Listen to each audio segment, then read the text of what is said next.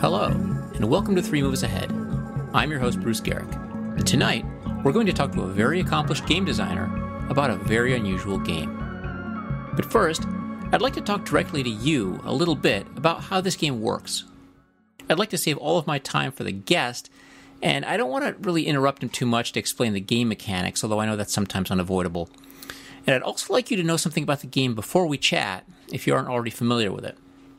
If you're familiar with the game and want to just jump straight to the discussion, you can fast forward to about five minutes into this. Um, the game designer is Mark Herman, and the game is called Churchill. Uh, it's a game that investigates the relationship between Winston Churchill, Franklin Delano Roosevelt, and Joseph Stalin as they tried to both win the war, that's the Second World War, and impose their own ideas on the post war peace. And it translates this into a three player board game. Now, the game was released this past summer and has been both popular and controversial. Well, it's popular because it's already sold out its initial print run, and it's controversial because people have been questioning certain game design decisions, and I'm going to talk to Mark about those. Um, while the game has quite a few moving parts, the, the core concepts are actually quite straightforward. And you know, once you overcome the you know unconventional com- combination of mechanics and unusual concepts, I think the game is actually quite simple from a rule standpoint. Uh, it basically consists of two linked parts. Okay, so there's this strategic map board uh, that depicts the European and Pacific theaters of war in a stylized form, uh, and it has tracks leading from each major front uh, to the Axis power being confronted. Uh, so uh, there's a, like a there's a track leading from Germany, uh, leading to Germany from the Eastern Front, uh, and then from the Western Front to Germany, and also the Italian Front. And then armies progress along these tracks. And so in this way, it's it's superficially like the State of Siege series, uh, if you just want to try to visualize it. But unlike State of Siege, the fronts are directed by the players, and the die rolls are are die rolls required for advancement based on the number of resources uh, which are also called offensive support points, that are allocated to each front. So the tracks have attached to country boxes as well, and this is where players can place clandestine networks and political alignment markers uh, within certain restrictions. So at the end of the game, victory is determined mostly by what has happened on this part of the board. So uh, I guess you can say this is where the game plays out. But where I'd say the game happens is on the second half of the board, which represents a three sided conference table with one of the leaders sitting in each chair, where the negotiations between Churchill, Roosevelt, and Stalin take place. Now, the mechanics for this are completely different from those used on the strategic map. Instead of rolling dice, the players play numbered cards, which uh, represent advisors, or each player has a card representing the leader uh, himself, to try and move various issues into their third of the table. Now, these issues uh, determine where players have to allocate production, uh, offensive support that we talked about, atomic bomb research, uh, maybe who's in charge of a given theater, uh, or how to resolve a set of uh, three global issues um, relating to how political support can be placed on the map. So, while the goal of the game is ostensibly to defeat the Axis powers, the real goal is to best position your particular country in the post war environment uh, that you're trying to shape. So the British would like to see colonialism preserved uh, for obvious reasons, but they would like a free Europe, while the Americans want uh, self determination for the colonies, so they're in direct conflict with the British on this. And they'd like for post war governance to be under uh, United Nations protection. So the Soviets would like uh, to divide Europe up into spheres of influence, so they're in conflict with the British, and uh, to let post war governments be subverted in the name of great power geopolitics, which is where they're in conflict with the Americans. So you can see that there are, you know, sort of the three pointed, there's a triangle of, of issues that uh, each power is, is in conflict with the other two on an issue. Um, and the state of these tensions uh, determines who can place political influence and where. And pol- political influence is a big uh, victory point determinant. So influencing any of these issues uh, requires successfully playing the numbered cards to bring a given issue to your part of the table. Uh, so these negotiations are literally a case of uh, playing your cards right, I guess you can say. Uh, the game proceeds through a series of conferences. There are three in the tutorial scenario, five in the so called tournament scenario, and ten in the full game. Uh, since it's a three player game, the dynamics are supposed to encourage a sort of balance of power that uh, emphasizes no one getting too far out in front. Victory is determined differently depending on whether you defeat both Axis powers or not. Uh, if you do, and the margin of victory is 15 victory points or fewer, then the leader wins the game and it's over. Uh, if the margin of victory, though, is greater than 15 victory points, you have to roll a six sided die. And if the roll is greater than the margin of victory, then the second place player wins. Okay? And then there's a third condition. Uh, if the Axis powers are not defeated, then the final victory point count is modified by die rolls again, but this time you subtract points from the two leaders and add points to the last place player. So this can make the end of the game a bit chaotic, and because uh, points can shift rapidly each turn, it can be hard to tell exactly where you stand prior to the final victory count. Some people have complained that the victory determination can be somewhat unsatisfying. Uh, by the way, these victory conditions are uh, termed condition one, condition two, and condition three. Um, and uh, we'll talk to Mark about that as well as the premise behind his construction of the victory conditions uh, in this way. Um, so there, there are a number of interesting new concepts in the game, uh, but one of the most intriguing is the issue resolution, where players put down cards in this round robin manner, and they try to pull issues to their side of a three sided table. And while everyone has the same deck of card values, each advisor has certain attributes modifying uh, his strength, and I say his because there are no female advisors, uh, depending on the issues being decided. So one country might be more likely to win a certain type of issue than another.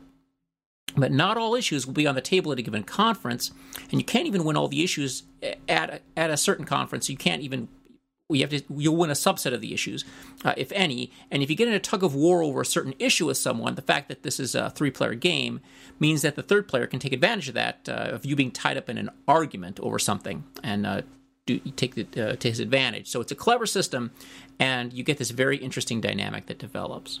Now, I've only really sketched out the basics of the game, uh, so if you'd like to see how the game actually plays, I highly recommend a video by a gentleman uh, called Stuka Joe, who went through the extended example of play that's in the rulebook, and he made a video out of it, and it gives you um, this sort of like step by step illustration. You can just see how the game plays out. We have a link to that at the bottom of the podcast.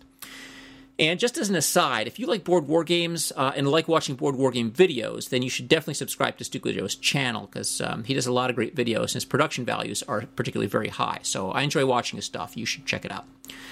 Uh, okay, so let's talk to Mark. Uh, he's a great guest. He's been uh, active in the hobby for over four decades. Uh, he has a very uh, he has a lot of interesting ideas. Um, and I'd also highly recommend his wargaming blog, uh, which you can find at e-markherman.com. There'll be a link to that at the bottom of the podcast as well. Uh, he's, by the way, he's working on a game using similar mechanics uh, titled Pericles, the Peloponnesian War, uh, which you can bet will be a topic for a later show. Uh, but for now, let's have a chat with designer Mark Herman about his game Churchill, the Big Three Struggle for Peace. There lived a certain man in Russia long ago. He was big and strong, in his eyes a flaming glow. So I'd like to bring in Mark Herman. Mark, welcome to the show. Thank you, Bruce. So, Mark, thanks for coming and talking to me. Um, I was going to introduce you as game designer of, but then I think we'd be here for an hour as I uh, listed all of your games. So I want to just cut straight to Churchill. Um, you are obviously a, a, well-known game designer. I have won multiple awards, and um, this is sort of a. If anyone were to take on a game of sort of this uh, unique nature, I would expect it to be you. How did you actually end up deciding to make a game about uh, the big three negotiating in World War II? Well, you know, it, it always comes, you know, my game designs usually, uh, you know, come out of my interests. You know, I am a historian. Uh, I've taught, uh, you know, military uh, strategy at various universities. And so I was going through a period where I just, I had reread uh, Churchill's Memoirs of World War II and so I had his voice in my head, and then I said, you know, I'd like to see, you know, I know that uh, that particular, um, you know, that was not really, uh, it was a little bit propaganda. You know, he mm-hmm. wrote that, but he wrote it with a group of people. You know, his memory was what it was. You know, very right. self-serving at times. So I wanted to read, uh, and I had read before, but I wanted to read a lot of books on that topic of, you know, World War II uh, diplomatic history. I mean, I look, we've all played like since uh, John Prados's uh, one of my favorite World War uh, II games. Uh, th- you know, Third Reich. Third Reich. I was going to say it's like Rise and Decline of the Third Reich. That's what it's called. Yeah. But uh, Third Reich, and you know, I've gone through you know Krieg, but there's uh, and I love all those games, but it's sort of like a certain narrative, right? You know, it's you know, it's it's very military. You're doing economics, and I really wanted to focus on the strategy of winning the war, mm-hmm. not the actual moving of divisions around on the map. And so, as I was reading these books, I said you know, what game? I always like to play games when I'm reading books, and I kind of go, what game could I play? And the answer was that there wasn't one. Right. And so it started forming in my head is could I do a game on the actually running the war? And that sort of led me down this path to a game where everybody was on the the good guys side, or at least on the Allied side. They're not all good guys, but mm-hmm. uh, but they're on the Allied side, and that the Germans and the Japanese were really, you know, they're there t- because they're resisting, you know, the efforts, but you know that they're going to lose the war at some point. And so I wanted to pick up this narrative of the big three uh, defeating uh, defeating evil. It's very much like almost like a Lord of the Rings story if you think about it, right? You know, yeah. You know, you got the Fellowship of the Ring, and you're going to go take down Sauron and you know uh, Isengard, and so it's really it's really a fantasy story. Although that I think maybe that's where the fantasy story comes from, but it is that story of good versus evil, at least at one level. But then at another level, it's a very nuanced story about a um, strange bedfellows. You know, that Stalin, Roosevelt, and Churchill, very different agendas, very different um, personalities, and more, and also the more importantly, the people under them and how they didn't get along, and how that all played out into a um, you know defeat for the Axis, but also the basically led right almost directly into the Cold War mm-hmm. uh, that came right out of World War II. I see your Lord of the Rings analogy. Um, it, it sort of presupposes a, a, a lot more um, beneficence on the part of the Allies than I think that uh, would would be in the Lord of the Rings story. But that beneficence, in fact, is part of your um, is part of your premise, right? Because what you have is this track, and uh, you know the sort of the inexorable march of the good guys to take down the bad guys, and the bad guys are sort of these two spots on the track, right? This, the eyes of Sauron, if you're going to put it that way. Yeah. So, um, so how did you end up deciding? I, am just fascinated. I have to tell you that when I when I sat down with the game, I uh, I was really taken aback by how I, I guess how inventive it was. It's, it's it's it's games like that that always sort of just demonstrate to me that I could never be a game designer because I, I I see it and I'm like, oh, this is great. This really makes sense, but I could never have come up with it myself. So, h- how did you decide to get that track on one side and then have this whole negotiation mechanic on the other side? It's the negotiation mechanic that, you know, so, you know, imagine what I wanted to get people to see thematically was that when you read the history of, so there are these three uh, gentlemen with their entourages, right? You know, and the entourages, by the way, were very small in most cases at these conferences, right? And they're literally sitting around a table and often in a room by themselves, and they're they're deciding the fate of the you know of the world. I mean, mm-hmm. literally at that level of you know they're talking about after the war and you know the UN, and they're talking about and, and of course they all have these national agendas and but they have to stay together to finish off. You know, the Germans are tough, you know, and the Japanese are tough to defeat. Right. They're going to lose. And I and also remember that you picking up the story about the time that they know they're not going to lose the war. The question is, how are they going to win the war? So you don't have, you know, the you know Pearl Harbor and you know all that stuff is is all behind you, mm-hmm. and you're looking forward. And so what I wanted people to feel was they were sitting around a conference table as the actual person. So you're not wondering like, you know, who am I in the game? You are Roosevelt, Stalin, or Churchill. So you have a very specific personality in the game.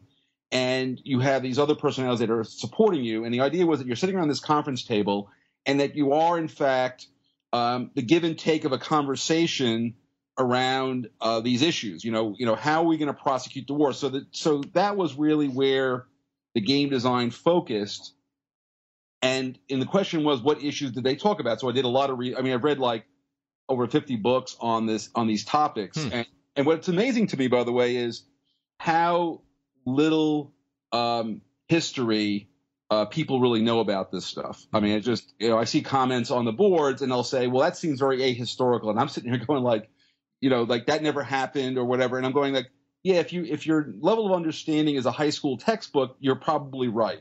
Right but beyond, as soon as you got beyond that, you realize that this was a very fractious, um, evolving set of relationships, and I wanted to capture that in the game, which is you know what I was hoping for. So although you're cooperating, you are truly competing. This is a competitive game, and so you're competing at all times.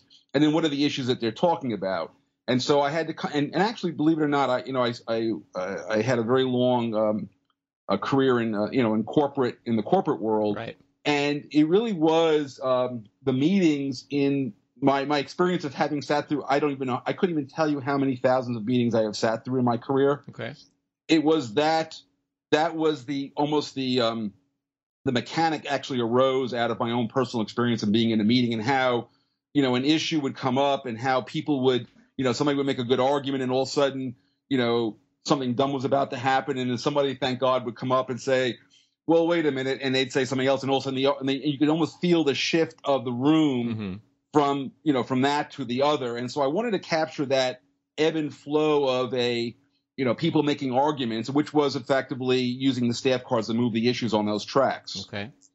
and you know some people see the uh, the metaphor you know it's like you, you see it or you don't you know so if you see the metaphor and you understand what you're doing some people have said that the thematic in the game is very thin and i say okay so you, you don't see yourself sitting around a conference table doing it well what are you going to do but that is the thematic that i'm going for and you know for others it it does very well capture that kind of they get they get the metaphor and so they they're able to to see the story that i'm trying to have them have them live through Yeah, I, I don't. I mean, my criticism, and I, I do have a criticism of the game, but it's actually a specific part of the game, is not that it's not thematic. I think it's tremendously thematic. I mean, the the cards using the um, the staff cards to uh, sort of represent this back and forth, I think is great.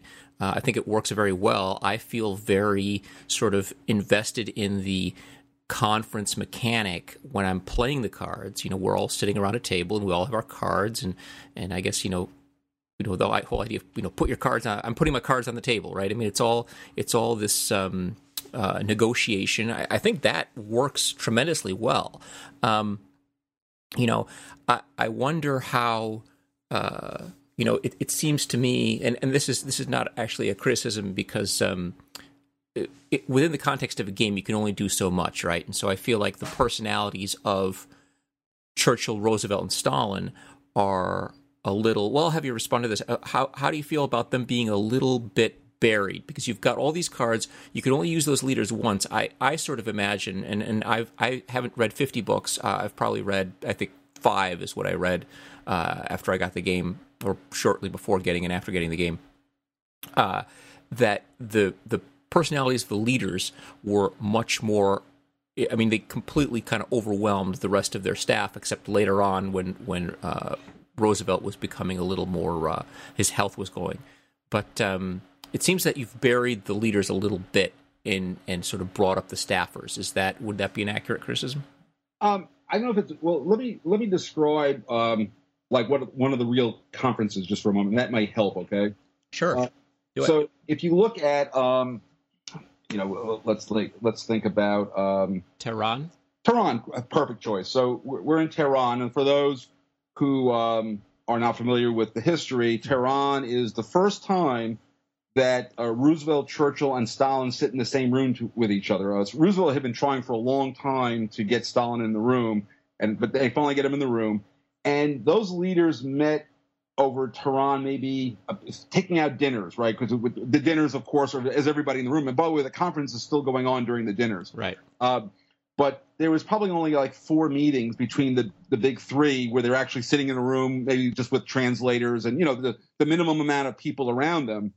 But what's going on in parallel is the combined chief, uh, joint chiefs of staff, and that and that means that you know the British, the you know this is Marshall and King and Leahy and uh, you know all of the uh, you know the British guys, you know Brooke and uh, and the and the uh, what's his name, Vasilevsky, Vasilevsky, I think his name is. You know they're sitting in a separate set of rooms. They meet far more often.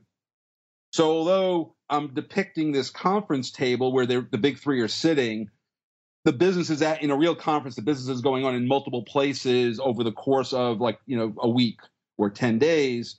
And so I'm sort of capturing, not burying the leaders, but I'm actually capturing the fact that most of the war fighting conversation is not taking place between the big three. They're talking about the global issue, right? Talking about the political, the pol-mil stuff, mm-hmm. where they're talking, but all the military stuff, the directed offensives and production and lend lease and lift and all that stuff, that's happening in, in a separate room. And then they bring them sort of their recommendations, and then they kind of say yes, and they almost always say yes with maybe some minor tweaking of the wording or something like that. Okay.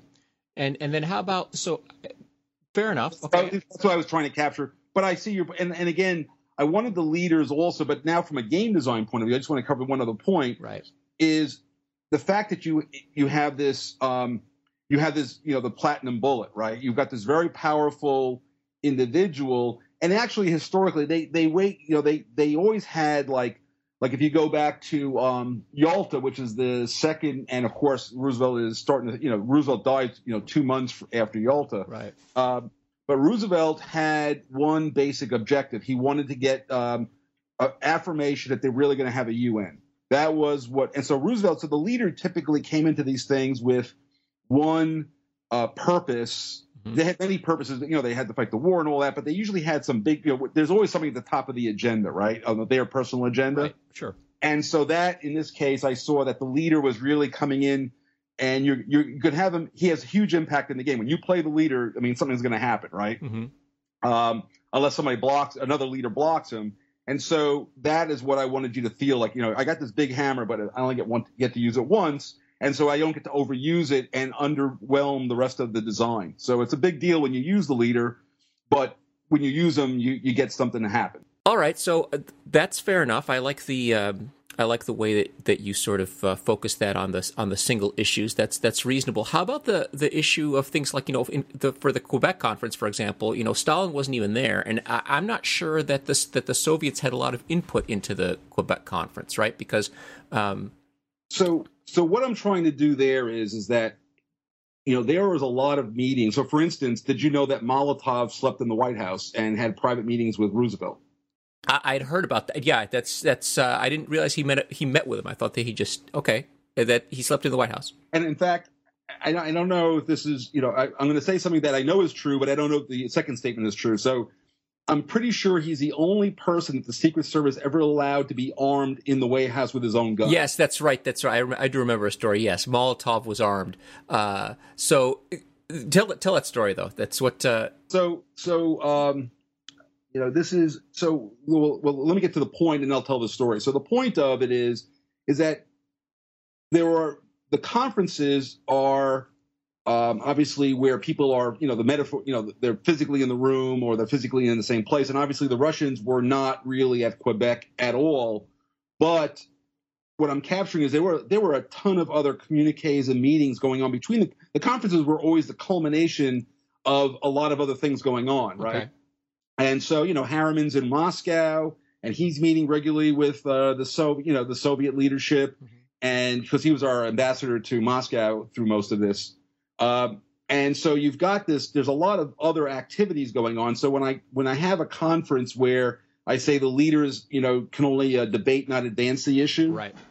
What that means is that they're underrepresented because they're a either not there at all or they're only there in a sort of a uh, their their their views are known and represented in the conference, not necessarily in a positive way, but you know they're they're they're less represented, and so your leader, by showing your leader to be less um, uh, powerful in that context, uh, that he can't advance an issue, then gives you the you know the sort of the the, the sense that they're they're really not there, but they're but again it still tries to capture you know what Molotov and what Roosevelt agreed to, and what Harriman and Stalin agreed to right. is what's being represented in that conference anyway, because they know what they're they know what the other side's position is, and it's right. discussed that way. Yeah, no, I mean I understand that, and I'm willing to give you know give that kind of a pass because I really like the way that you you you you know have all these conferences these 10 conferences and if you only had the ones where you know where stalin was with the other two Oh, it's, only, it's only it's three. Yeah, right. So I mean, it, it, doesn't it doesn't really work, and, and it, it would be a shame. And I feel this way. I don't know if you feel this way. Is that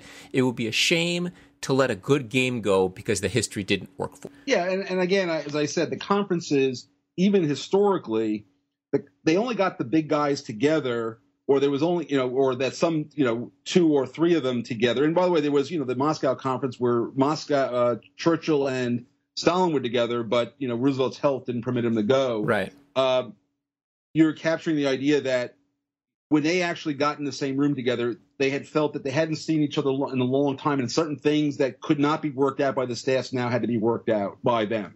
Right. Um, so, tell me then, you know, how did you? Uh, there's a comment in your um, in your designer's notes that was pointed out to me. I actually, I actually had missed it. Was that the there are three scenarios in your game, and uh, one is the sort of the three the three conference training scenario. Um, and the second one is the tournament scenario, which is the five conference scenario. And then you have a 10 conference scenario that uh, encompasses, yeah, all of it. It's the whole, it's the whole, uh, the whole shebang. So you make a comment in your uh, in your designer's notes that the, the five conference scenario is um, the most play tested and that if uh, if you want to use that in a tournament, that's the one that's probably the most balanced. Um, did you guys play test that the most because that was the sort of the sweet spot in terms of time, uh, or did you really feel that there was something in the five conference scenario that that captured all the things in the game that you wanted to capture? Uh, I well, I think that time was definitely you know again there's multiple levels to why I design games, right? So one is, of course, I'm a historian. I really want to tell a story, so okay. that's the main reason. Uh, two, I would like the game to be popular. I mean, I don't. I mean, uh, you know, it, it you know, I do this for a living, so you don't want nobody to be able to appreciate it. Otherwise, you know, can't be a game designer if you don't have people who want to play your games, right? Right, of course. And so, uh, I, I, in my own personal life, you know, I'm 60 years old, and I have a group of guys I play with and we play in an evening. You know, most people get together in an evening or an afternoon on a weekend because they got kids, they got other things going on in their lives. And if a game is going to extend past, you know, three hours, you're probably not going to. Uh, it's not going to get played a lot. Okay. You know, it's not going to get played. And so I wanted to make sure that no matter what, I had a solid um, three-hour experience that was meaningful and you know competitive and you know enjoyable and all those kind of things. And so you know the tournament scenarios where I focused a lot of the energy. And by the way, for the play testers, it's the same situation, right? They're getting together on their game night to play my game and play testing. So if it keeps extending beyond one session, you know the reports, you know, so and so couldn't show up this time, so we had to throw this other guy in. You know, you're going to create problems for yourself. So the tournament scenario ultimately was um, where you know where I spent most of my energy on the testing side, and also to be fair, you know, the early going is a lot of, you know, the sort of the shadow boxing and mm-hmm. feeling out the situation. So this way you get right into the action. You're starting out right before the eve of D-Day and, you know, the, the action's on. So it's sort of a little bit more action packed in my mind. Okay. Now, so that, because that leads me to my real, you know, one criticism of the game, uh, which is that I feel like the scenario that everyone plays is, is really not the best game. Uh, the best game in my mind because what what I think that the the game allows to happen is for the war direction to be different than it was. Um, and I'm specifically thinking of things like how, you know, the the the second front versus uh, the Mediterranean, and especially China, Burma, India, and or you know the Soviets sort of you know just invading uh, Japan before the Allies get there. Um, all sorts of things that um, you know didn't happen are very counterfactual. But it's a game, so the game allows you to do those things. And if you choose to, you know, the the, the one thing that I really like about games um, of this nature, and uh, you know, one of the reasons I play, uh, I play, um, you know, historical war games and things is is plausible ahistorical strategies. And I think you have a really good plausible ahistorical strategy in terms of you know other fronts and and that you know that's really because that's what the what the whole negotiation not the whole negotiation that's overstating it but there was a lot of you know strategic direction of the war that was going on um, and the strategic direction of the war could have changed quite a bit um, and you re- you represent that you know sort of if the if the you know uh, British get to uh, you know central Italy before the the uh, before D-Day starts, they get some some points because because of how the um, uh, because of how the different sides wanted the the war to go. But if you start in the in the uh, tournament scenario, all that's kind of done, right? I mean, you you kind of have to to hold off the um, second front for one turn uh, so that the, if the British want to get those two points, uh, but the, you know the Allies, the, the, Americans are pretty far ahead in the in the in the um, in the Pacific. They only have one uh, B twenty nine. They're they're one space away from a B twenty nine site. Uh, China, Burma, India has gone nowhere, so that's sort of. I mean, that's that's not really even a viable theater. I mean, the only reason you would advance that is to try to uh, knock out some, uh, you know, Soviet, um, uh, what do you call clandestine networks. You don't even get to knock out the Americans, and the Americans are the ones going to be down there. So um, that's kind of a pointless, a pointless theater. So I feel like once you get to the tournament scenario, it's sort of things are sort of decided for you, and you end up playing this kind of mechanistic game where you're you're only fighting over one or two. You know, there's there's a big difference, of course, whether you get one space or, or no spaces uh, on a certain track. Um, you know, if you're one space ahead in um, on the eastern front versus the western front, you know that's a big victory point difference. But it's it, it's almost this preordained thing, and uh, I think that you can only really examine the game's potential if you play that ten turn scenario. Do you see something in the five turn scenario that I'm missing, or do you do you um, do you have other other thoughts about that? Well, first off, I, I would offer that you know everything you said, I, I wouldn't take as a criticism because you know the ten the ten turn one is in the box, like so it's not something that's not in the game. Right. It's just a matter of you know what is, and everybody has um, different itches they want to scratch, right? Mm-hmm. So you and I sit in the same place. I love you know you know the plausible um, path not taken, right? Okay. You know I I always remind people that history is just once through the uh, the garden Right. But you do wargaming uh, as a general rule, you realize that there was a lot of you know forks in the road that mm. could have taken things in substantially different directions. And so the the ten turn campaign game is there to explore the whole thing. And so it comes in the box, and and I'm and I'm and I'm and I'm, I'm excited that people would then say, you know, wow, I played the tournament scenario, but it wasn't enough. I want to play the campaign. That's that that feels good to me. I mean, I'm yeah. good with that. Yeah, I, yeah. I have no problems. Um, so now going back to your point is is the um, the tournament scenario more preordained? Um, I would have to say that in regards to the CBI, you know, the uh, China Burma India theater, mm-hmm. uh, believe it or not, uh, I have seen many games where because the the possibility for break. See what happens in the for those who are not familiar with the game. Um, there's a thing called a breakthrough. So in other words, you can go two spaces if you put enough resources and right. you know dice go your way although you can you can also force it although that would be excessive. Uh, so you have these breakthrough potentials and but you can't make a breakthrough to the second space if it's an amphibious space right, so the americans have no possibility of a uh, on the you know the southwest pacific and the central pacific right. have no possibility of a breakthrough because it's all amphibious spaces. Right. However the british even though they're in burma if you early in the so the British, I've seen many games now actually, um, more so than I did in playtesting, where people will pump you know a ton of resources into Burma mm-hmm. and get a couple of breakthroughs, and they catch up very quickly to where they're in Formosa. So I, I think the breakthrough dimension still leaves the CBI thing open, but I, I, take your point that it's you know you'd have to decide from the first turn that's where you were going to go right. probably. Uh, the uh, the thing that seems to be the most interesting is the um, the British uh, trying to just not even have a second front. That's mm-hmm. kind of and that was part of that happened in playtesting many many times, by the way. Mm-hmm. Uh, and the strategies around um, you know how to force the British to you know to play ball is very much the big story in the tournament scenario. I think. Mm-hmm. Uh, and what's interesting to me, I just you know I there's been sort of early on, and I and I actually wrote a primer that I put up on BGG even before the game came out, saying here's what you're going to believe after you play the game a couple of times: is the British Imperial staff, mm-hmm. the British are overpowered in the pol-mil, and all this kind of stuff. Yeah. And oh, by the way, that's not a mystery to me. you know, uh-huh. I've played this thing you know hundreds of times, so right. we I saw all of it.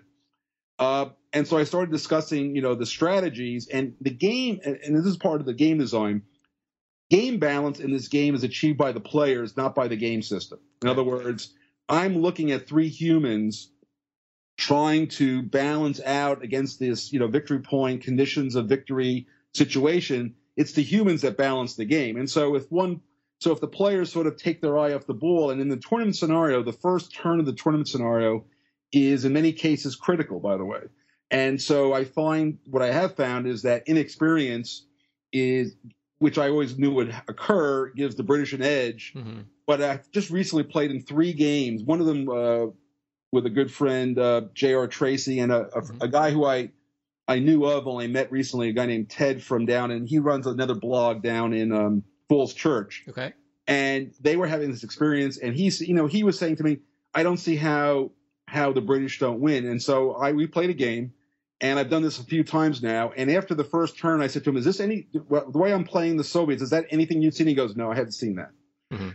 So so it's it's not that he doesn't you know give you a lot of options to um, deal with these things and have that kind of experience that's not mechanistic, but there are a lot of strategies and how you work the conferences that I think makes it non-mechanistic. You know, it's yeah, yes, the fronts have to advance on Germany, but that happens in, even in the campaign game. Yeah. It's the issues and how you have to handle the situation, which is the, the differences between the campaign scenario. You sort of have a little bit of more time to kind of wander into the situation. Tournament scenario, you're smack dab in the middle of the war, and you got to get going. Right. And so it's, it's a much more intense experience, but different. You know, uh, if you, I don't know if you, I think you did a podcast which I couldn't, I couldn't figure out Skype at the time yeah. on the coins on uh, Fire in the Lake, right? Yes, we did.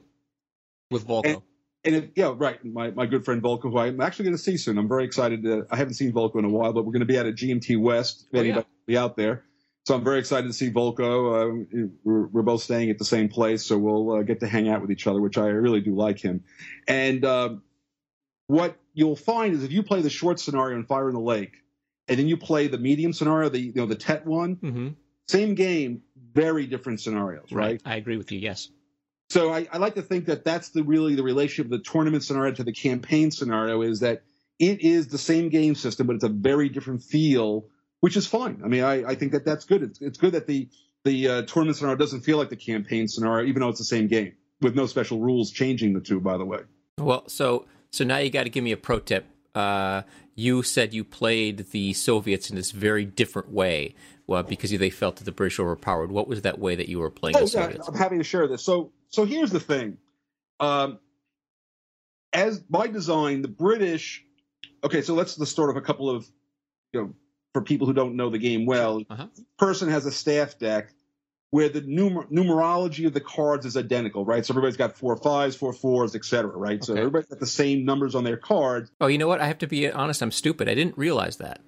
Yeah, if you, you if you if you don't believe me, just take the cards. And Yeah, sure. No, I believe you. I just never never realized. Okay. It's got 21 cards, and there's four fives, four fours down to four ones, Mhm. and then you, everybody has a cheaper staff card. That's the 21st card, Yeah. right? So you got 21 cards, identical values, but the personalities and the attributes means that that's where the asymmetry in the the game is created through the attributes. Right. But numerically, they're all the same. In the agenda segment, to determine who goes last in the agenda, which is always an advantage, right? Going last has usually confers initiative in games, which is the opposite of real life, but that's how you capture real life.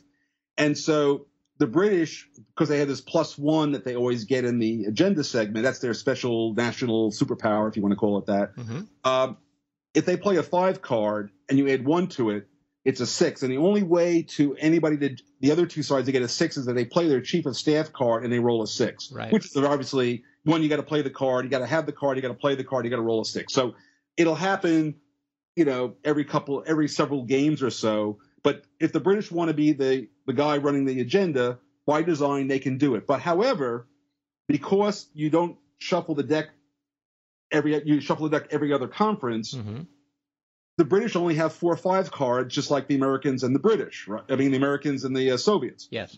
And so the British have to give up a five card to get this ability. They're going to be down a five card on average against the other two, right? That's that's that's just mathematical, hmm uh, and it works out that way probabilistically. So now the question is the second. So now the question is there are these two conditional issues. The second front being the key one. You can't have D-Day without the second front, right? Right. And so the British, everybody goes, well, if the British don't want the second front and they don't want even to attack Germany, even all they have to do is, you know, neuter the second front on the last card play of every agenda. Yes, because of the me- mechanics, they'll be able to do that. Yes. All right. So, so the, the thing about that Churchill. Now we're going to get to the tip. Okay. So I, I had to set that up because otherwise, Right. Right. Right. in the conversation. So the thing about Churchill is bec- going last is an advantage, but going first is also an advantage. And actually, in this case, the order of the players around the table is not accidental, although it happens to be historical. So they're sitting around a round table, and his, I have pictures. You know, historically, they're always sitting in the same relative position, you know, to each other. Really? Okay. But that's the way it was. I happened to notice that after looking at a lot of pictures. I go, hey, wow. You know, Churchill's always sitting to the left of Stalin, and Roosevelt's always sitting to the right of Stalin. I mean, it just maybe they just got they did it once and they just kept doing it the same way. It's, Mhm. probably knowing bureaucrats is probably why it happened that way. Yep. But anyway, going back to my point, um, the conditional issue is on the middle of the table, and so the presumption is that the last play the British can just take it off the table. So in Churchill, the key is you can never have a singular strategy. You remember you're in a in a in a conference, you don't know what issues you're going to win, and so you always have to have, in my mind, three ways to win, get what you want. You have to have three paths to victory all the time. Otherwise, you're going to too often find yourself just being stopped, right? Yeah. And so that's the high game. And so the issue is the British can stop one issue is a known factor in the game. Sure. So what? And but then the other thing is the Soviet superpower is niet, right? Right. The ability to say no. Yes, they can. They their debating is much stronger than they're stronger than they're than they're advancing. Right. Right. And, and remember, the British are only getting plus one in the agenda segment. You know, the, the, the Soviets are holding six cards during the conference, so technically they're a plus six if they play it right, right? Mhm. And that's a lot more powerful if you think about it than one plus one. I got plus, I got plus six, you know, te- potentially. Mhm. I'm also playing directly to the left of the British, and I'm going to go first. So every time the British do something, as the Soviets said, I don't want them to do, I just net them immediately, and I'm my card on average is always going to be one better than theirs, no matter what they play. Right. Okay, so that's an important tactic in the game. So now here's what you do: first round, um, UK wins the. So we're now in turn um, conference six, which is uh, London hmm and it's right before D-Day, and the British are going to play a, one of their five cards, which, by the way, significantly reduces their pol-mil capability because most two of their best cards for pol-mil are the five cards. hmm Anyway, so they're going to blow one of their pol-mil cards to win the agenda segment. That's fine. So now the Soviets have to put two issues on the table, and it happens to be in that scenario the second front's in the middle of the table. So the, the first thing that the Soviets need to do is they need to put the other conditional issue, the USSR declares war on Japan, also in the middle of the table. Hmm. They also put a UK directed offensive, and what you'll find is that two out of the three conference cards that may come up at, at, for number six, the British are already have certain amount of production already committed. So as soon as you put the directed offensive in the middle of the table, in uh, particularly the B one, the British now have no ability to pay for a pol-mil issue. So Okay. they're not doing any pol-mil on the first turn in one of the three conference cards, and in the other one, you've more or less taken out their ability to do very much at all. They might have one production free, and that may or may not work out. hmm Then the Americans do whatever the Americans do, and the British do what they do. Now, usually, the British on the first, um, if they win the agenda segment, will pick the global issue somewhere in the in the game. Yes. And so the way you play the Soviets is on your you go first, and you play and and also a lot of people will also the British to get even will throw the USSR directed offensive on the table. Fine. So my first play would be as I played in this game recently, I play a one card and I just move the USSR, you know, issue onto my track. Mhm. And I usually get an offensive marker for it, by the way, because that's a lot of the uh, four seven of the Soviet cards give naval or offensive markers in certain places that are useful. So just playing on the issue gives you, in essence, free production. That's Right. a tactic. So I play it, I move it onto my one spot. Now the American, now nobody's going to debate me because they don't get an advantage for debate, so they'll just wait till their turn to do something. Right. Now for the rest of the conference, every time somebody touches anything I want, I net it and move it onto my track further up. Every time they play a card, I play a stronger card, I just move it up the track. hmm And so what ends up happening now, if you go around and fast forward, we're now into the last round. And the last round, I'll either use Stalin or use a powerful card to move the global issue onto my track. hmm Comes around, now the British have a choice. Do they take the global issue? Do they mess up D-Day or do they stop the Manchuria invasion? I mean, which one do you want to do is a British choice, but they can't stop all three. hmm And typically they will grab the global issue back. I've already got the UK directed offensive on my track, so they're going to be basically paying for whatever. And now I've got all of this um, production under Soviet control for the actual war part, the other half of the map piece, right?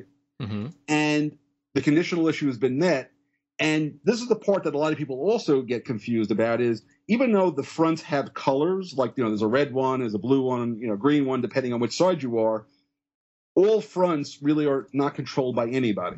In other words, they're allied. And so with D-Day on, I take all of the Soviet production and these directed offensives, and I just throw it on on the second front, and D-Day happens. Mm-hmm.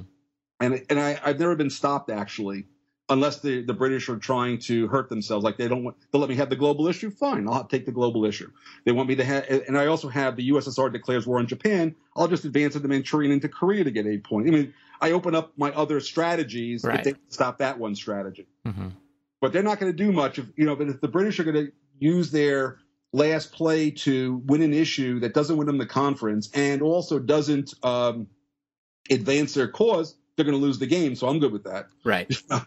and so when I was playing with these various people and I started doing this kind of stuff, they just kind of look at me like, we weren't doing that. And I go, I, I understand. I mean, it's, right. it's, a game. It's got a lot of deep strategy, but it's right. the same set of rules, right? There's right. no special rules here. It's just how you play each other. Right. And and I, I, I agree with you there. You know, I, I, do find it a little frustrating that, you know, I'll, I'll see people discussing, well, you know, we played the game once and this is how it turned out. So this is how, you know, how we feel it plays. Um, and, you know, I, I, I, I appreciate that a good game, you know, you're going to have to play it dozens of times and you still may be missing things. Um, you know, I, I can't say that this game is like that because I haven't played it dozens of times, so I don't know how my play will change. But I'm, I'm looking forward to doing that. I do I do see that possibility. I still can't quite figure out how to play. The, the, the I'll tell you a thing that we ran into in our game, uh, the, our most recent game, was that the uh, the American player who uh, I have to say was also not very experienced with this kind of game, sort of assumed from history that he was sort of supposed to help the British out because they were allies, and so it was sort of a a uh, U.S. versus uh, U.S. And, and, U.K. versus Russia kind of thing, and he ended up basically throwing the game to the British because the British were experienced and knew exactly what to do, and sort of took all this help um, and didn't reciprocate. Um, so I, I, think that there are, are ways in which this game, you know, it, it is a game. So, um, you know, I, am willing to accept some of the ahistoricity. Um, the one thing that I'm not sure, and I, of course, I know you always get uh, forced to sort of discuss this part. Oh, let me say one other thing. I really like the idea. Did you publish it somewhere on the GMT website? I think that if the British are going to do the, you know, they're going to win every conference, then the uh, uh, then the Soviets are just going to grab the uh, A bomb and and advance it on the first uh, first play. Is that is that something you wrote on GMT? Yeah, that that is that is a very viable strategy. So uh, again, for those who don't know, Stalin has a special superpower in that he's got this, you know, spy agency. They penetrated the Manhattan Project, and so uh, if Stalin is used directly on the A bomb research, um, it can't be debated by the other leaders. So you just, you know, on the first play, if the A bomb's on there, you just use Stalin and it comes onto your chair and it's off the table and nobody can stop you. Right. So yes, you can. So there's 12 points to be had, uh, which by the way is equal to you know uh, four four uh, four countries worth of points right, in right. the game, which is quite powerful by the way in a, in a five uh, five tournament scenario. So there are multiple ways in which um, you know the Soviets prevail. But I will tell you that what I have found, see, the Soviets also have a ability to brute force the war. By the way, uh, and I do this regularly. That you, if you are very focused on grabbing directed offensives mm-hmm. and production, right, because of the net capability, I, I, rarely, and with the leadership issues, I rarely um, fail to get at least four uh, offensive support out of the West, whether they want to help me or not, mm-hmm. because I can muscle it. Right. Right. Uh, if I ignore the A bomb issue for a little while, I don't play the pol- you got to be focused with the Soviets. Uh, although it, when they, when when the game you're describing occurs, when the Americans and the British have decided for ahistorical reasons, by the way, mm-hmm. was the Americans didn't trust. You know, the, the, Americans and the British fought with each other a heck of a lot more than people realize right. over the Mediterranean. Uh, and, and over colonialism. And over colonialism, exactly right. I mean, there was some real fundamental, big picture things that they fought about viciously. And, you know, you, if you read Brooke's diary, you read King's diary, mm-hmm. I mean, they didn't like each other and they yelled at each other. And right. it was, they, they have to, used to have to go fishing once in a while just to kind of cool off, right. Uh, literally from each other. They yeah. think there's a famous one where Marsh, they were fighting so badly in Washington that Marshall took them all out to Williamsburg, the Williamsburg Inn, which I've stayed at a couple of times. Uh-huh. And they, you know, they drank and walked around and, you know, and they, became, you know, they kind of didn't talk about the conference at all, so they right. could go back and then kill each other again in the room. But, right. but the but the point being is that if the Soviets, so the Soviets are going to be dealing with five German reserves, right? Mm-hmm. and they start off with a strength of two, so they got to get rid of four of them to even get a positive value.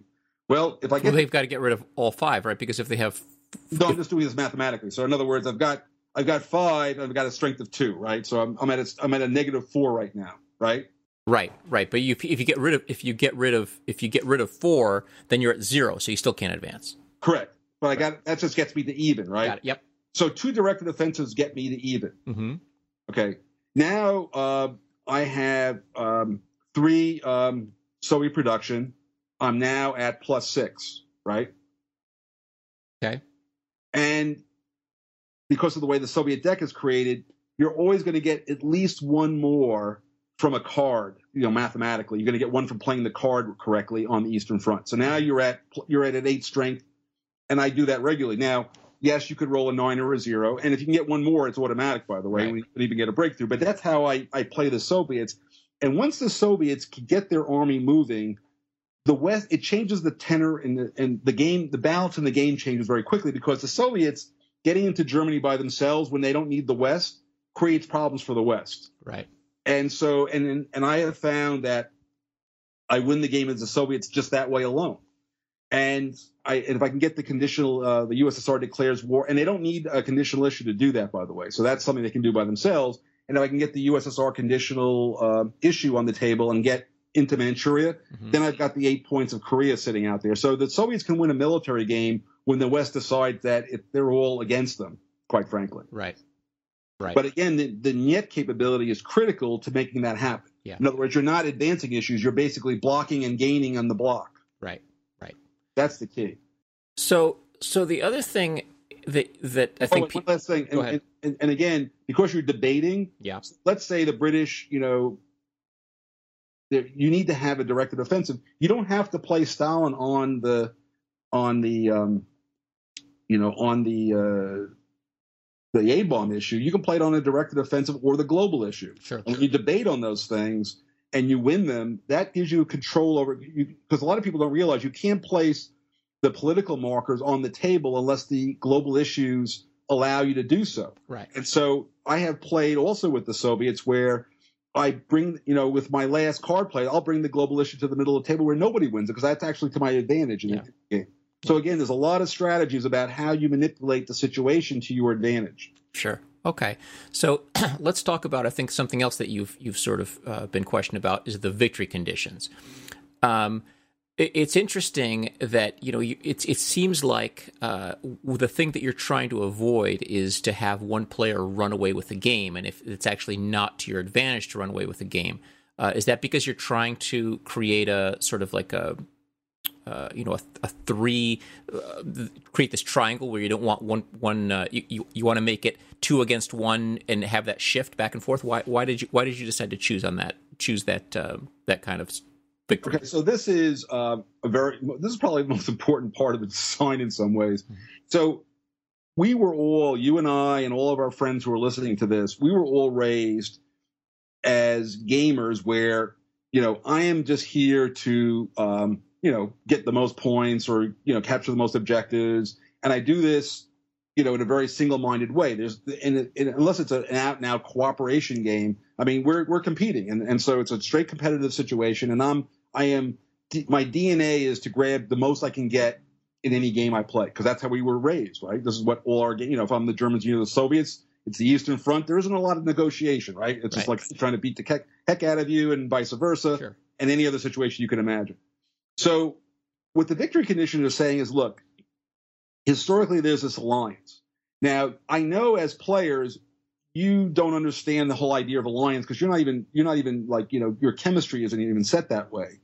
And so I need to create a circumstance where the game is forcing you to create the the facade of an alliance like it was historically. So although they were fighting with each other, if the fighting got outside of a bound, the whole thing breaks down. And then by the way, that is exactly what happened at the end of the war. In other words, as the American when the American armies got into central Germany after they got over the Remagen Bridge Mhm. and Bradley and Bradley's um, army group is rolling along and Patton and Hodges are running out there and you know doing their thing and you know um, the two Soviet fronts you know one on the Zhukov and I think it's the other guy's name Rokossovsky I think was it Yeah, could be right. Yeah, they're they're smashing in from the east.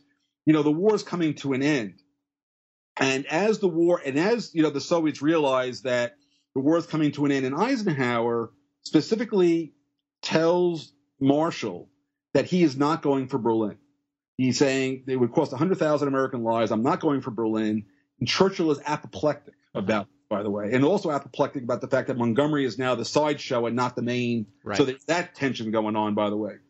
And so there's all these tensions going on, and the Soviets um, are now at their paranoid best. They're, they, they there was a um, the Americans were talking to some Germans in Bern, Switzerland, about the Germans in uh, northern Italy capitulating on their own. Mm-hmm. Soviets think they're trying to create a separate peace, and so this this fragile alliance is coming apart at the seams as the you know the Third Reich is falling. Right. And so the and the Americans then you know had there was a letter from Roosevelt to Stalin. You know, they're saying no, it's a minor misunderstanding. It really wasn't a nego. You know this kind of stuff's going on, right? They're they're trying to.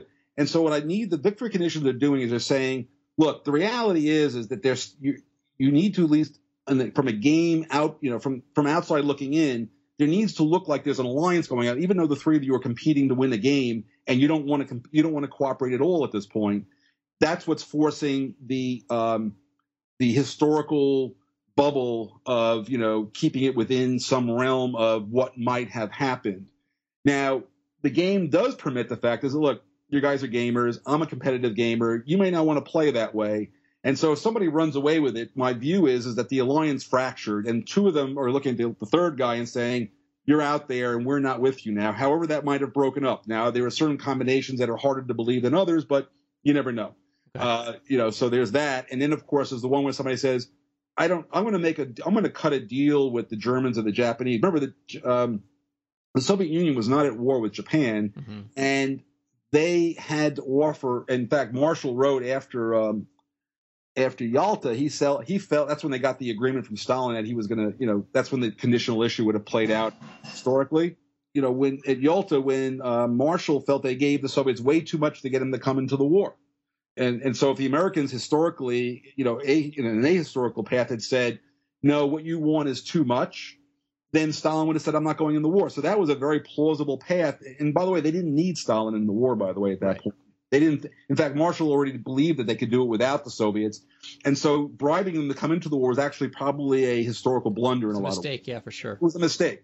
So that path is very legitimate. And so what I usually find, and then um, Germany was going down, but the question was, and you go back to even some of the things that Patton was saying, although he died, he didn't get a chance to carry that on you know, the armies were on the field, and some Americans, not many, but some Americans, they were tired of the war, and they still had the Japanese side. But a lot of people were saying like the Soviets were already, you know, getting out of line. And imagine if the Soviets were way out of line. By the way, you know, they they were starting. The NKVD was out there in Eastern Europe cleaning up the situation, as right. they say. So, and this was all known, and a whole lot of things were going on. And the Americans started doing the same thing in Italy against the Soviets. They're keeping them at arm's length. So the Cold War had already begun, by the way. It's just that they hadn't killed the Germans yet. Mm-hmm. And so this condition three, where we're not even worrying about the of surrender, we're just all trying to get the leverage, just means that Hitler gets assassinated or kills himself or whatever. Donitz takes over, and either the West or the East, um, you know, cuts a deal with Germany, and the war continues, or a new kind of weird, you know, tension situation, you know, create is created with somebody is on top. That's really what's going on here, because war didn't have to end the way it did. Uh, the fact that it did end the way it did doesn't mean that that is the you know the the um, the gold standard, by the way, especially in the in the Pacific. Okay, because that was going to be my next point. you sort of uh, anticipated that, which is that I'm not sure. I mean, I see your your your justification for condition three. My feeling was always that if you're if, if you're not going to win the war, then you know you sort of have all failed, right? I mean, if if uh, that, that, let me just pick that up for a minute. Yeah. It's not that the war didn't end; the war did end. The war does end. It's just that the sides didn't come out. The unconditional surrender thing fell apart. And somebody cut a bilateral deal with somebody, which was against the rules of the Atlantic Charter and everything else, right? Right. So it's not that the war doesn't end and you all failed. It's that somebody took the advantage of grabbing, you know, remember the Axis still had an army, you know, right up to the very end. There were mm-hmm. a lot of German, you know, a lot of German, very experienced and and they had scientists. So imagine if you cut a deal with the Germans, if you're going to go after the Soviets, or the Soviets are going to go after the West, and they were able to you know, use that as more energy to take over Western Europe in the, in the near future. That Mhm. would have been that's really what's being said here. It's not that the war didn't end; the war's over, or it's going to end. And by the way, historically, the war, if the A bomb doesn't exist, the war wasn't supposed to end until 1946. That's when uh, Operation Downfall, which I capture through the victory conditions, occur is supposed to occur. Which is um, uh, Olympic was the invasion of um, Japan. well the the southern you know um, uh, Kyushu, uh, Kyushu, hmm and then um, the second part was Coronet, which is the invasion of the Tokyo. I guess Tokyo is on a plains. I've never been there, but they were going to invade at the Tokyo area, and that was so that was that's downfall of those two pieces, and so that's that wasn't supposed to happen until 1946. Okay. Uh, obviously, and by the way, another thing is you know the Cold War had begun at Potsdam by then. If you didn't, you know, Yeah. people don't realize Potsdam. You read any book about it, it was Roosevelt. Roosevelt actually did have a personal relation with Stalin. Stalin had a soft spot for Roosevelt for a lot of reasons, maybe because he was, you know, manipulated him and getting everything he wanted. I'm Right. not sure, Right. but um, but he's dead. Churchill has lost the election to Attlee, so you got sitting on the table now. Stalin's the only guy who's been there from the beginning. You got Truman, who sort of didn't know anything about anything until you know Roosevelt died. They literally had to bring him into the White House and say, "Okay, let, let me tell you about the A bomb. Let me tell you about Right. Right. He, he, he didn't even know the map room existed. By the way, you know Roosevelt had a map room that he modeled on the British one. oh, I didn't know that. And by the way, the map room is what the the right side of the map for those who haven't seen the game is sort of like the war is meant to be the map room. In other words, Hmm. uh, Churchill had a mobile uh, set of maps that went with him everywhere, Right. and it, you know it's pinned. You know it looks like a war game, right? It's got Mhm. you know, front lines and pins all over the place with colors and where the units are and what they know intelligence wise and all that stuff. Yep. And so the one on the right is Churchill's map room. And when Roosevelt saw the mobile map room, when Churchill brought it to the White House, he he had them make him one, right? Mm-hmm. So Truman had never been in the map, didn't even know what map room existed until Roosevelt was dead. Yeah. That's how clueless. So when he gets to Potsdam, the only thing he knows is I got this A bomb thing. you know? Right. Right. And that's that's represented in the game. Uh, Truman's very capable as long as the A bomb exists. Otherwise, he's kind of he, he may screw up. Right. Okay. So so the so what's being represented is is uh, so the war ends regardless. It's just when and how. and how the side and who's on what you know did it end the way it didn't end the way that they it didn't end the way they agreed to, to have it end in other words germany is now on one somebody's side Mhm. in this post-war if they if germany didn't surrender.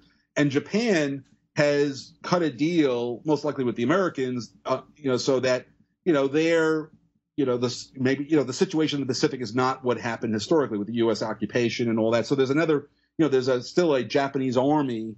Maybe it's withdrawing from china. Maybe it's still in china. I mean who knows what the actual terms are but there's still this gigantic army still sitting in the east by the way. Because remember most of the japanese army wasn't defeated. It was it surrendered. Right. So there's like you know there's like a million guys with guns and artillery and tanks and all that stuff that's sort of on the table to be used by anybody Right. if they if they cut a deal. So what's the die roll for? Say what? What's the die roll for for the for condition three? I mean, why why is that just a gaming mechanism? Well, here's the thing. Um, two two points. First one is that there's a um, for people who don't like uh, die rolls, you know, they, and they use the word gaming, which I don't understand in the context of the game, but everybody uses the word gaming. Mhm. Um, yeah, it's it's it's a, it's an oxymoron to me, but what the hell? Okay. Um, but there's a tournament rule where you just take a straight five points off the top and see who wins, right? So there's that. If you don't like the roll dice, there's it's already in the game the ability to just ignore that and go do that and see who won the game Mhm. the die roll is there to say, look, if if you have gone for a world of chaos and the score is close, then you don't really you haven't been able you can't predict how that's all going to play out, right? There's just unpredictable nature of the thing because you've you've gone down you've basically broken with it's only in uh, condition three by the way you know the axis don't surrender Right. so you've broken the whole alliance is broken. The world, who the pickup sticks, or what you thought was going to happen and didn't happen, what you didn't think wasn't going to happen is going to happen. So that die roll is saying in that a most of these game condition three games are close ty- typically, right? right. You know they've run through it, and so if you want to if you want to play you know Vegas to figure out who won the game, that's fine. I mean that's that's what's being forced. If you can do that strategy and get a big lead, then it doesn't matter. Remember, if you have a more of a if you're more than twelve points ahead, the die roll doesn't matter. Right. And so the idea is if you go to this strategy of, you know, of just screwing your allies, which is fine, you better do it really well. Right. You're not going to do it really well, they catch on to it and they, it doesn't work out, then you your your your your calculations are up in the air, and now it's a chaotic post-war world, and everything anything can happen, and that's what the die roll is representing. Where the guy in first is going to lose up to six points, the guy in last is going to pick up the, up to six points, and the guy in the middle is going to uh, lose up to three points, and so that you know, and I've now seen online a, a whole number of games where, like uh, I just saw one yesterday where the Soviets went for condition three and they went from first place to last place based on that die roll. So again, strategically, it was a mistake. Mm-hmm. And so if they and all they, all Soviets had to do to win the game, it looks like, is just allow Manchuria to happen, and they would have won the game. So it's it's it's clear to me that people are still seeing their way through with this, but that's why I put the die roll in there is to create this sense of I've lost control of the situation if it's close. Got it. Okay. Well, I mean that's fair enough. I I I'm I'm still you know I have to say I'm still sort of feeling my way through the game. I have a feeling that this is going to be a game that people have to play a lot, um, and it's it's a it's it's really an odd it's it's it's a unique thing. I was really excited when it was coming out. Uh, you know, the, the three player thing makes it a little more a little harder to get to the table than it would be otherwise.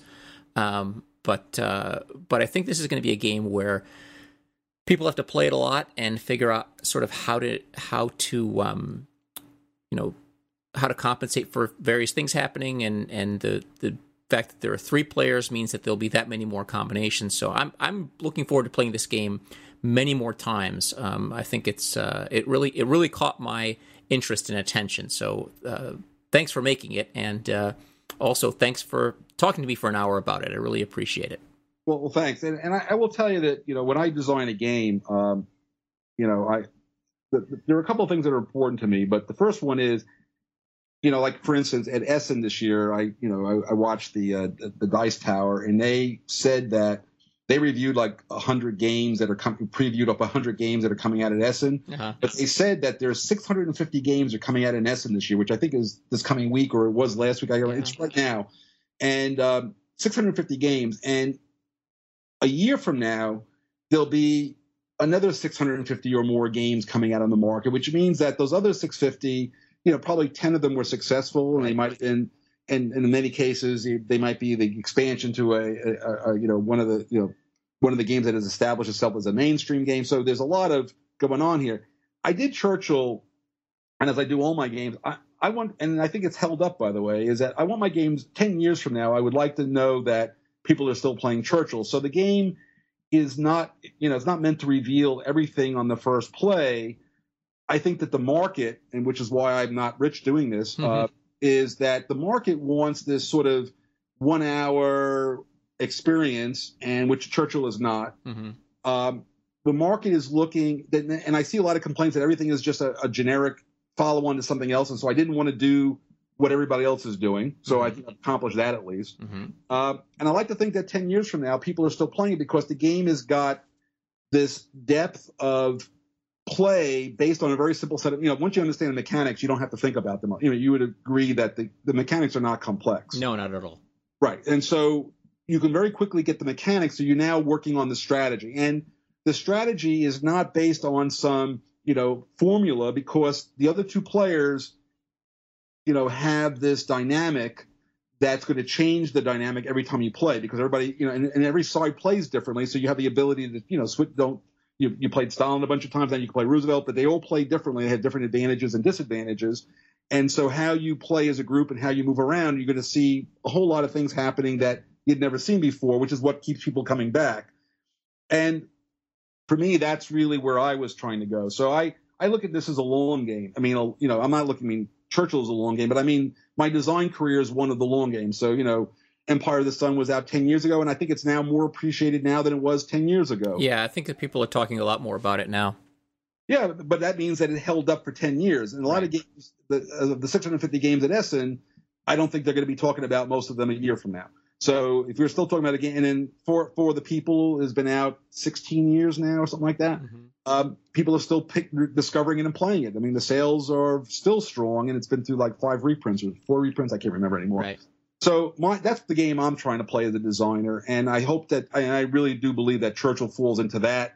So it, at least it, if you if you put the time into it and you oh, if you of course you have to enjoy it, and if you enjoy it and you play it, you're going to find out that it, it's not going to be. It is a very replayable experience because of those what people think are you know unusual victory conditions and all the other things that are going on in the game. And by the way, one other thing I would add is mm-hmm. uh, one of the criticisms of the game has been, you know, the dice rolls in the military side, right? You know, that's it's based on a die roll, and you blow the die roll, and, and the whole game goes differently. Well, the answer is to that aspect is that in my games, I I I, feel that yeah, I always tell people the dice love no one, right? right. You know, uh, and so in the game, if you want you can you, you have to pick priorities in this game just like the way they did and so if you say look the western front has got to advance or you know the central pacific has got to advance then you need to put enough resources to make it automatic you you have to take the dice out of the game when it matters.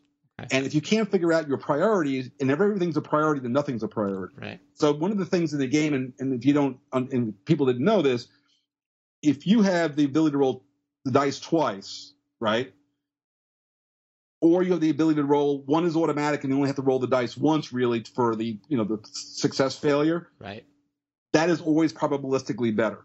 I mean, it's, it's better to have one automatic, and maybe you'll get a breakthrough, or although in the Pacific you can't. But it, it's it's better to have one automatic and then let the other ones be dice rolls because probabilistically you're always going to do better. And I don't know that a lot of people even understand that. So in the game, if you need something to happen, you can make it happen, but then at the expense that something else is going to have a lower probability. So it's better to have an automatic and a uh, a six than two eights, right? right. That, that's yeah, always, I agree. Yes.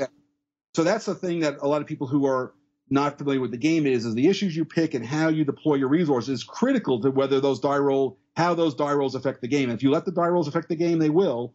But it, you can take them out of the game because again, in all my games, I always like to say, like even in Empire of the Sun, mm-hmm. you can be sure that the invasion will succeed. You just don't know what the casualties will be. Right but you will succeed. And so that's an important piece of uh, like the way I like to design is if you put enough energy into it, that you can take the dice out of the situation.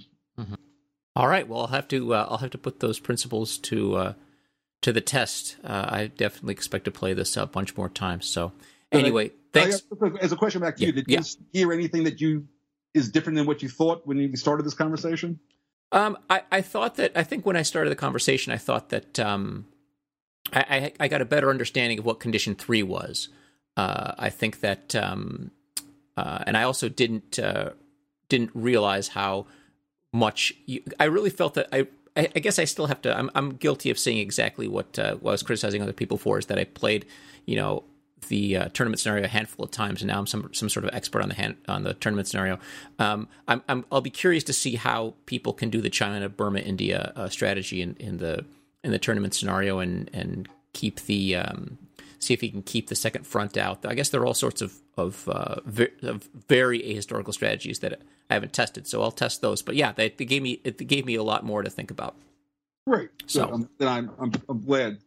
So anyway, it's been fun talking to you. Thank you very much, sir. I appreciate your time, and uh, we will uh, hopefully when you put out your next uh, incredibly uh, deep, uh, hard to think about game, we'll talk to you again about that. Uh, that'll be Pericles, hopefully. Okay. Uh, we will talk to you about it. Thanks a lot, Mark. Appreciate it. Yeah, Bruce. Bye bye. Bye bye.